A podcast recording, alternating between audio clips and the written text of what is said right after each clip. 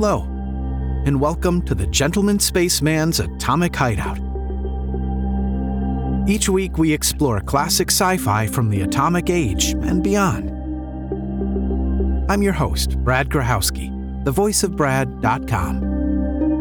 This week, we continue with Chapter 2 of Flight of Tomorrow, written by Henry Beam Piper, originally published in 1950 in the popular science fiction magazine Science Fiction Stories. Let's continue our story. Flight from Tomorrow, Chapter 2.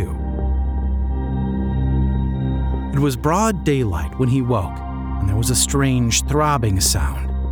Hradzka lay motionless under the brush where he had slept, his blaster ready. In a few minutes, a vehicle came into sight, following the road down the mountainside.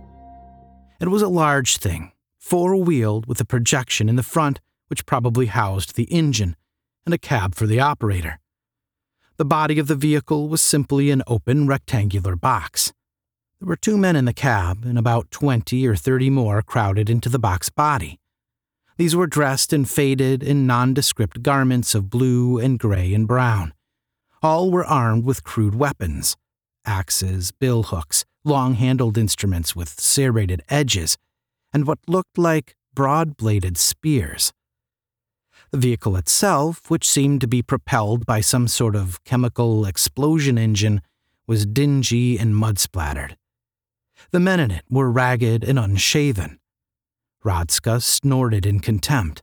They were probably warriors of the local tribe, going to the fire in the belief that it had been started by raiding enemies. When they found the wreckage of the time machine, they would no doubt believe that it was the chariot of some god and drag it home to be venerated. A plan of action was taking shape in his mind. First, he must get clothing of the sort worn by these people and find a safe hiding place for his own things. Then, pretending to be a deaf mute, he would go among them to learn something of their customs and pick up the language. When he had done that, he would move on to another tribe or village, able to tell a credible story for himself. For a while, it would be necessary for him to do menial work, but in the end, he would establish himself among these people. Then he could gather around him a faction of those who were dissatisfied with whatever conditions existed, organize a conspiracy, make arms for his followers, and start his program of power seizure. The matter of clothing was attended to shortly after he had crossed the mountain and descended into the valley on the other side. Hearing a clinking sound some distance from the road, as of a metal striking stone, Hradzka stole cautiously through the woods until he came within sight of a man who was digging with a mattock, uprooting small bushes of a particular sort, with rough gray bark and three pointed leaves. When he had dug one up, he would cut off the roots and then slice away the root bark with a knife, putting it into a sack. Hradzka's lip curled contemptuously. The fellow was gathering the stuff for medicinal use he had heard of the use of roots and herbs for such purposes by the ancient savages. The blaster would be no use here. It was too powerful and would destroy the clothing that the man was wearing. He unfastened a strap from his belt and attached it to a stone to form a hand loop, then inched forward behind the lone herb gatherer.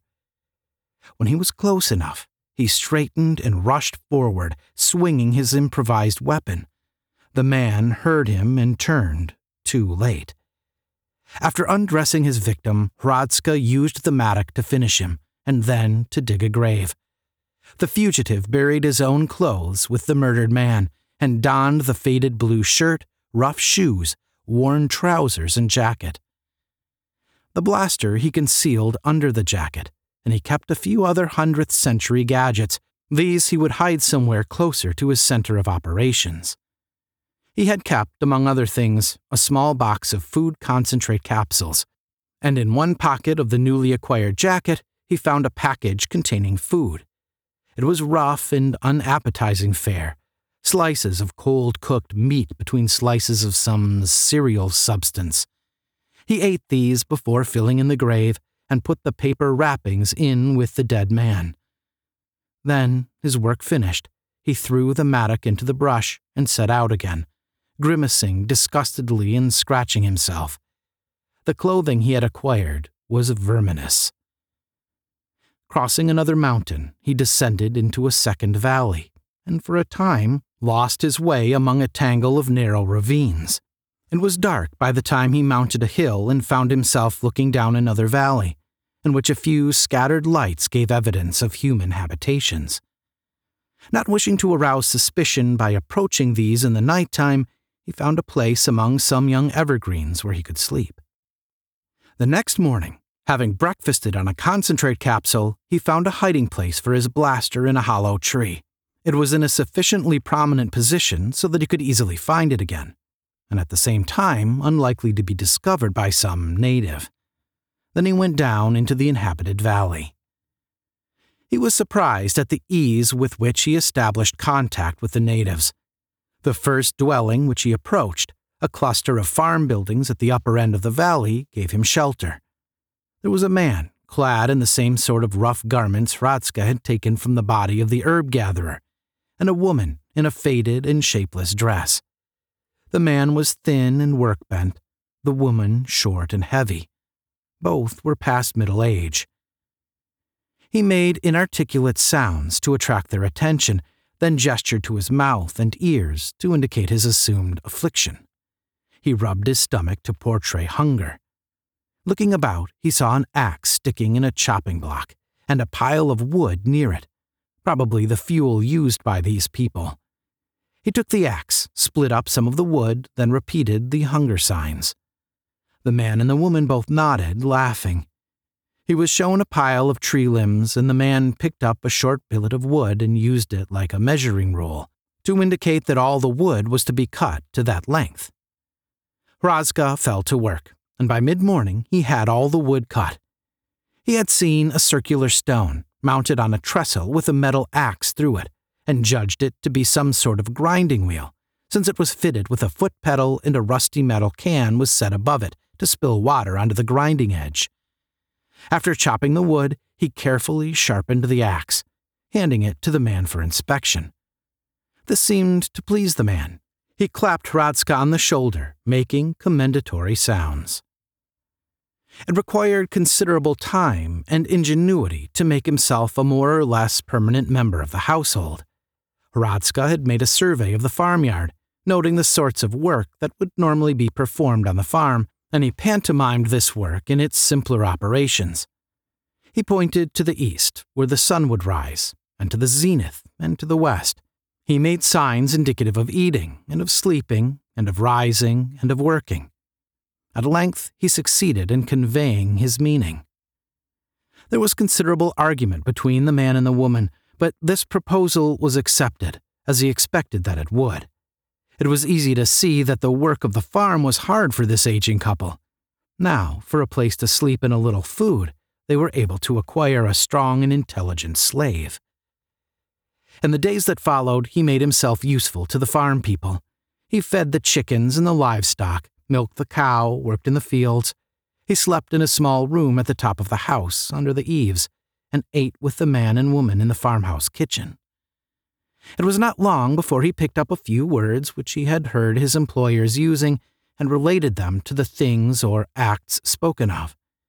And he began to notice that these people, in spite of the crudities of their own life, enjoyed some of the advantages of a fairly complex civilization.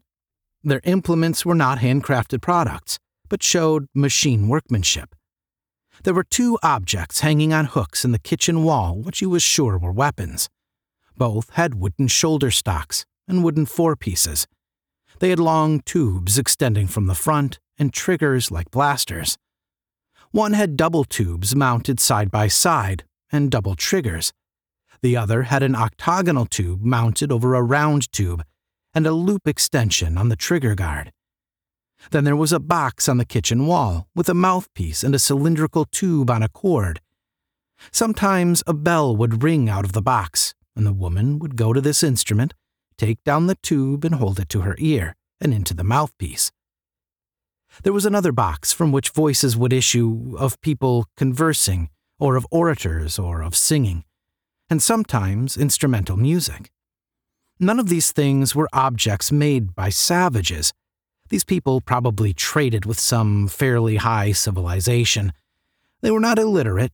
He found printed matter indicating the use of some phonetic alphabet, and paper pamphlets containing printed reproductions of photographs as well as verbal text. There was also a vehicle on the farm, powered, like the one he had seen on the road, by an engine in which a hydrocarbon liquid fuel was exploded. He made it his business to examine this minutely and to study its construction and operation until he was thoroughly familiar with it. It was not until the third day after his arrival that the chickens began to die. In the morning, Hradzka found three of them dead when he went to feed them, the rest drooping unhealthily. He summoned the man and showed him what he had found. The next morning, they were all dead, and the cow was sick. She gave bloody milk that evening, and the next morning she lay in her stall and would not get up. The man and the woman were also beginning to sicken, though both of them tried to continue their work. It was the woman who first noticed that the plants around the farmhouse were withering and turning yellow. The farmer went to the stable with Hradzka and looked at the cow. Shaking his head, he limped back to the house and returned carrying one of the weapons from the kitchen, the one with the single trigger and the octagonal tube. As he entered the stable, he jerked down and up on the loop extension of the trigger guard, then put the weapon to his shoulder and pointed it at the cow. It made a flash and roared louder even than a hand blaster, and the cow jerked convulsively and was dead. The man then indicated by signs that Hradzka was to drag the dead cow out of the stable, dig a hole, and bury it. This Hradzka did, carefully examining the wound in the cow's head. The weapon, he decided, was not an energy weapon, but a simple solid missile projector. By evening, neither the man nor the woman were able to eat, and both seemed to be suffering intensely. The man used the communication instrument on the wall, probably calling on his friends for help. Hradzka did what he could to make them comfortable, cooked his own meal, washed the dishes as he had seen the woman doing, and tidied up the kitchen. It was not long before people, men and women who he had seen on the road or who had stopped at the farmhouse while he had been there, began arriving, some carrying baskets of food. And shortly after Hradzka had eaten, a vehicle like the farmer's, but in better condition and of better quality, arrived, and a young man got out of it and entered the house, carrying a leather bag. He was apparently some sort of a scientist. He examined the man and his wife, asked many questions, and administered drugs. He also took samples for blood tests and urinalysis. This, Hradzka considered, was another of the many contradictions he had encountered among these people. This man behaved like an educated scientist, and seemingly had nothing in common with a peasant herb gatherer on the mountainside. The fact was that Hradzka was worried. The strange death of the animals, the blight which had smitten the trees and vegetables around the farm, and the sickness of the farmer and his woman all mystified him. He did not know of any disease which would affect plants and animals and humans. He wondered if some poisonous gas might not be escaping from the earth near the farmhouse. However, he had not himself been affected. He also disliked the way in which the doctor and the neighbors seemed to be talking about him. While he had come to a considerable revision of his original opinion about the culture level of these people, it was not impossible that they might suspect him of having caused the whole thing by witchcraft. At any moment, they might fall upon him and put him to death. In any case, there was no longer any use in his staying here, and it might be wise if he left at once. Accordingly, he filled his pockets with food from the pantry and slipped out of the farmhouse. Before his absence was discovered, he was well on his way down the road. We hope you've enjoyed Flight from Tomorrow, Chapter 2. Written by Henry Beam Piper, narrated by Brad Grochowski. For more information about Gentleman Spaceman's Atomic Hideout, visit thevoiceofbrad.com slash spaceman. If you are enjoying Gentleman Spaceman's Atomic Hideout, please subscribe and leave a review wherever you prefer to listen to podcasts. The Gentleman Spaceman's Atomic Hideout is written, produced, edited, and performed by Brad Grochowski. we leave you with a moment from Chapter 3 from next week. Then, without warning, he hurled the water into the policeman's face, sprang forward, swinging the bucket by the bail, and hit the man on the head. Releasing his grip on the bucket, he tore the blaster, or whatever it was, from the holster. One of the workers swung a hammer as though to throw it. Hradzka aimed the weapon at him and pulled the trigger. The thing belched fire and kicked back painfully in his hand, and the man fell. Thank you, and journey well among the stars.